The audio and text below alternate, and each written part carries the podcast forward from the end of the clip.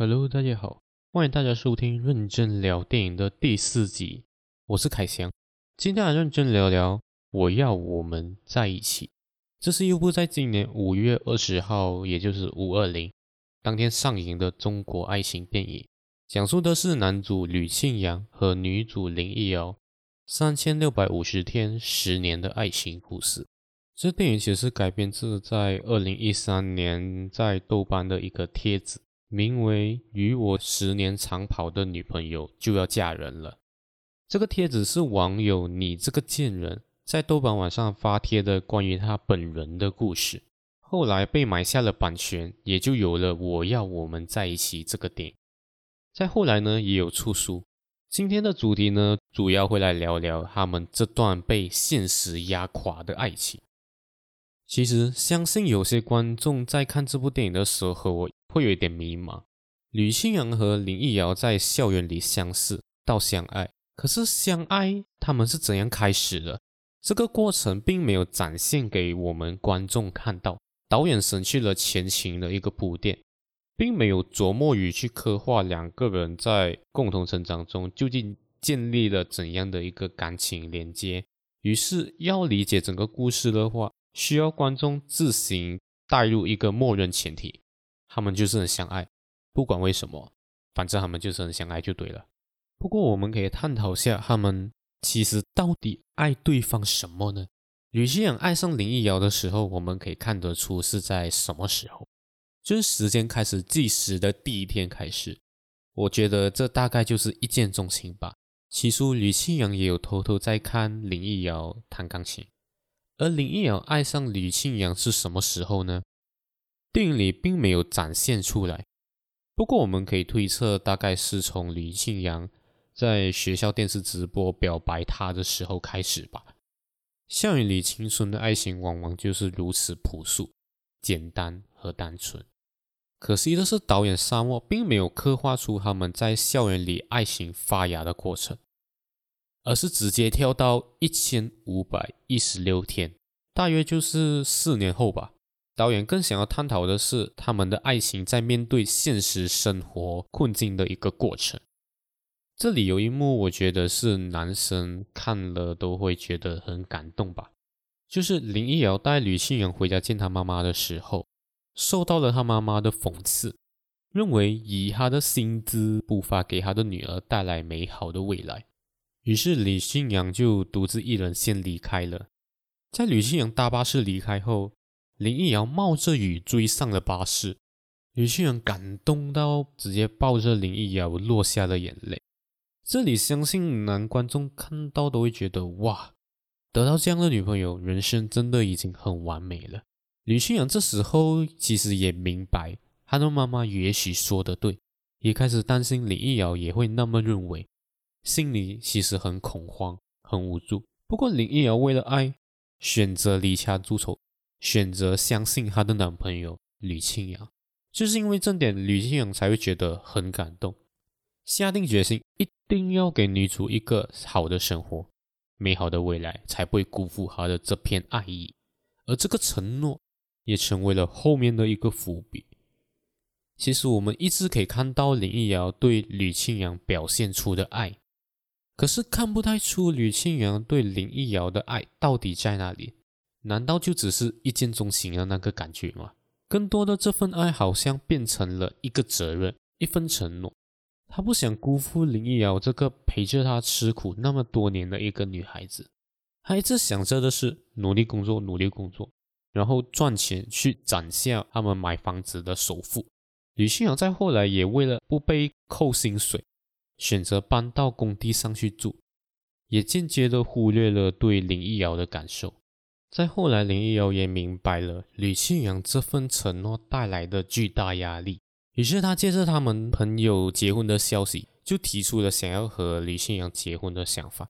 这其实出发点是好的，林忆瑶是想要定下来，让吕庆阳知道，我只想要和你在一起，就算贫穷也无所谓。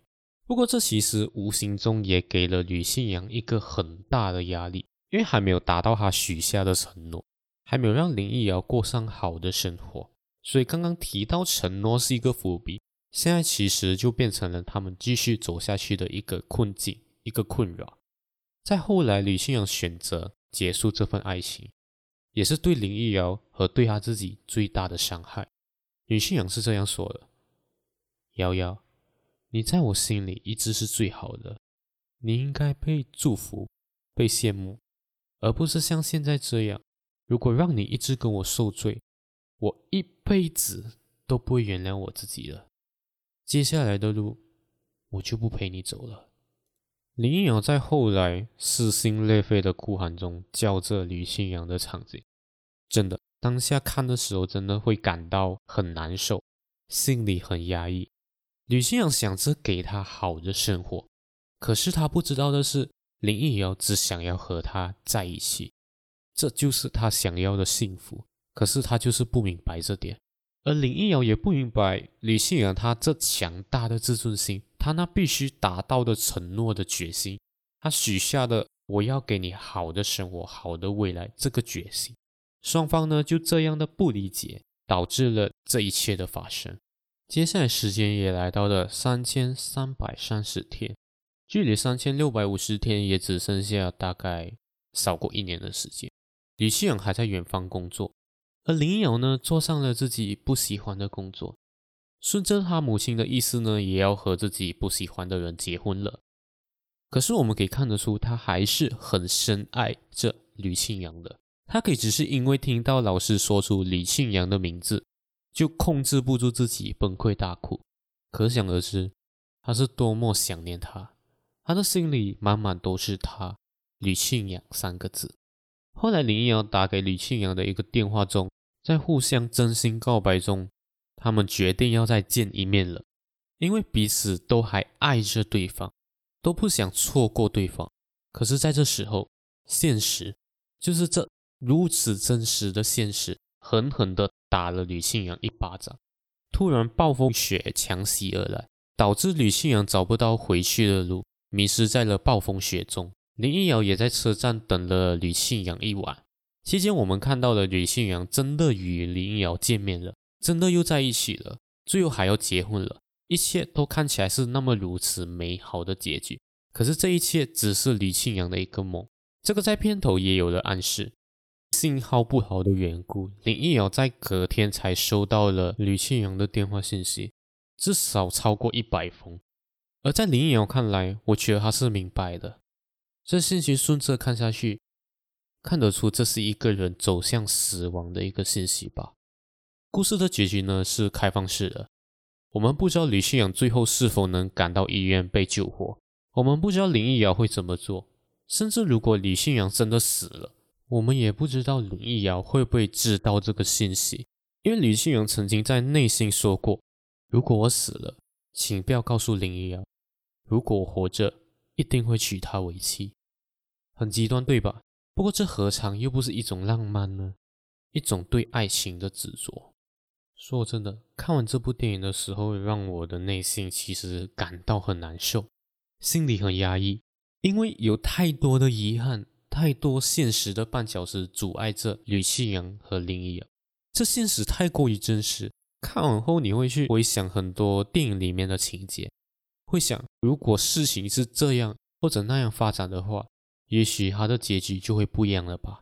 而且电影的画面呢，它的色彩略显阴暗，用来搭配悲剧爱情电影的路线呢，我觉得这是一个很恰当的安排。这样的一个能挑动观众情绪的电影，个人觉得已经非常成功了。尤其是这电影主要想要呈现的是现实中的爱情，更能让许多观众在看完后可以感同身受。特别推荐这部电影送给大家，心理承受能力略低的要注意注意啊，准备好纸巾在身边。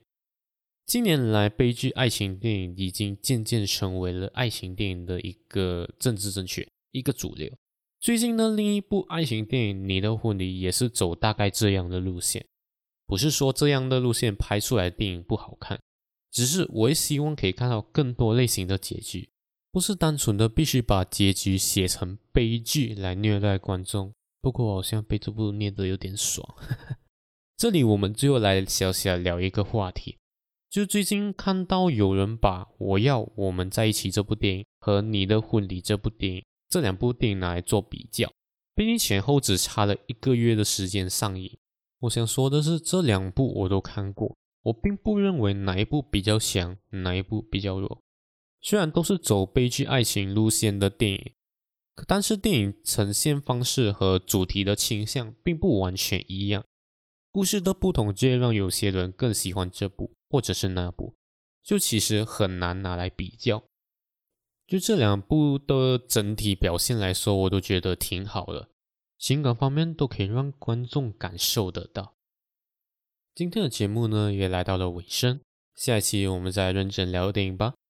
感谢你们的收听，喜欢的听众也可以推荐给身边的朋友哦，也别忘了关注我的 Instagram。也叫做认真聊电影，我是凯翔。